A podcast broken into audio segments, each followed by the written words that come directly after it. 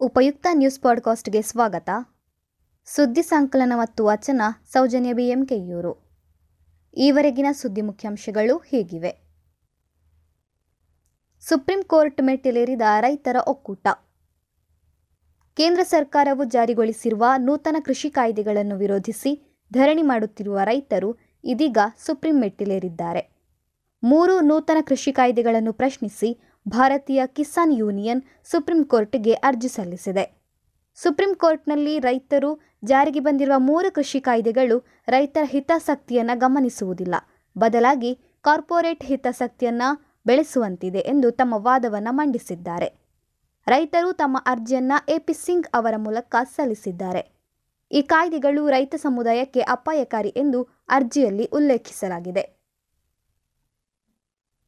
ಜಮ್ಮು ಕಾಶ್ಮೀರದಲ್ಲಿ ನಾಲ್ವರು ಭಯೋತ್ಪಾದಕರ ಬಂಧನ.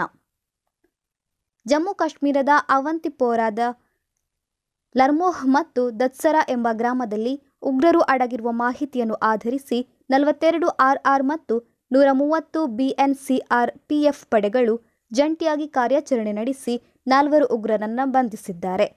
ಉಗ್ರರಿಂದ ಶಸ್ತ್ರಾಸ್ತ್ರಗಳನ್ನು ವಶಕ್ಕೆ ತೆಗೆದುಕೊಳ್ಳಲಾಗಿದೆ. ಭಯೋತ್ಪಾದಕರು ಅಲ್ ಬಾದರ್ ಉಗ್ರ ಸಂಘಟನೆಗೆ ಸೇರಿದವರು ಎಂದು ಗುರುತಿಸಲಾಗಿದೆ.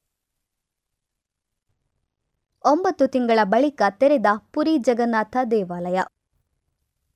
ಕೊರೋನಾ ಹಾವಳಿಯಿಂದಾಗಿ ಕಳೆದ ಒಂಬತ್ತು ತಿಂಗಳುಗಳ ಕಾಲ ಪ್ರಸಿದ್ಧ ಪುರಿ ಜಗನ್ನಾಥ ದೇವಾಲಯಕ್ಕೆ ಬೀಗ ಜಡಿಯಲಾಗಿತ್ತು. ಪುರಿ ಜಗನ್ನಾಥ ದೇವಾಲಯದ ಬಾಗಿಲನ್ನು ತೆರೆಯಲಾಗಿದೆ.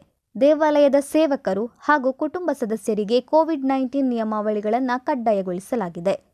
ಆರಂಭದ ಮೂರು ದಿನ ದೇವಾಲಯದ ಸೇವಕರು ಹಾಗೂ ಕುಟುಂಬಸ್ಥರಿಗೆ ಮಾತ್ರ ದರ್ಶನಕ್ಕೆ ಅವಕಾಶ ನೀಡಲಾಗಿದೆ ಎಂದು ಅಲ್ಲಿನ ಜಿಲ್ಲಾಧಿಕಾರಿ ತಿಳಿಸಿದ್ದಾರೆ.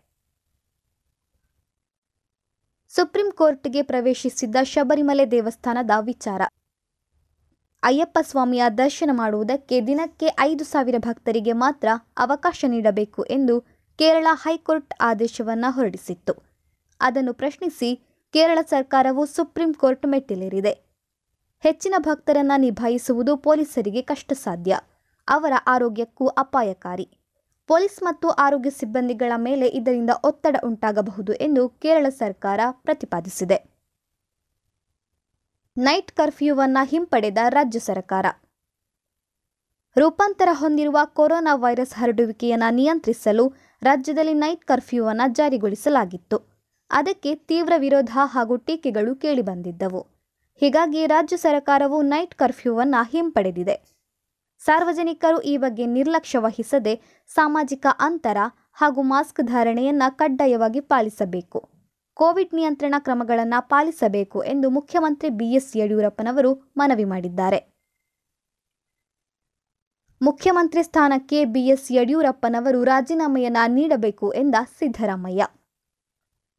ಬಿಎಸ್ ಯಡಿಯೂರಪ್ಪನವರು ಬೆಳ್ಳಂದೂರು ಡಿನೋಟಿಫೈ ಪ್ರಕರಣದ ಆರೋಪವನ್ನು ಎದುರಿಸುತ್ತಿದ್ದಾರೆ. ಯಡಿಯೂರಪ್ಪನವರು ಅಧಿಕಾರದಲ್ಲಿ ಮುಂದುವರೆದರೆ ಸಾಕ್ಷಿಗಳ ಮೇಲೆ ಪರಿಣಾಮ ಬೀರಬಹುದು. ನಿಷ್ಪಕ್ಷಪಾತ ತನಿಖೆ ನಡೆಸಲು ಸಾಧ್ಯವಾಗದು. ಕಾನೂನಿನ ಬಗ್ಗೆ ಅವರಿಗೆ ಗೌರವ ಇದ್ದರೆ ರಾಜೀನಾಮೆಯನ್ನು ನೀಡಲೇಬೇಕು ಎಂದು ಮಾಜಿ ಮುಖ್ಯಮಂತ್ರಿ ಸಿದ್ದರಾಮಯ್ಯ ಆಗ್ರಹಿಸಿದ್ದಾರೆ. ತನಿಖೆಯಲ್ಲಿ ಅವರು ಆರೋಪ ಮುಕ್ತರಾದರೆ ಮತ್ತೆ ಮುಖ್ಯಮಂತ್ರಿ ಆಗಲಿ. ಅದಕ್ಕೆ ನಮ್ಮದೇನು ಅಭ್ಯಂತರವಿಲ್ಲ ಎಂದು ತಿಳಿಸಿದ್ದಾರೆ. ಸುದ್ದಿ ಸಂಚಯವನ್ನು ಆಲಿಸಿದ ಎಲ್ಲರಿಗೂ ವಂದನೆಗಳು.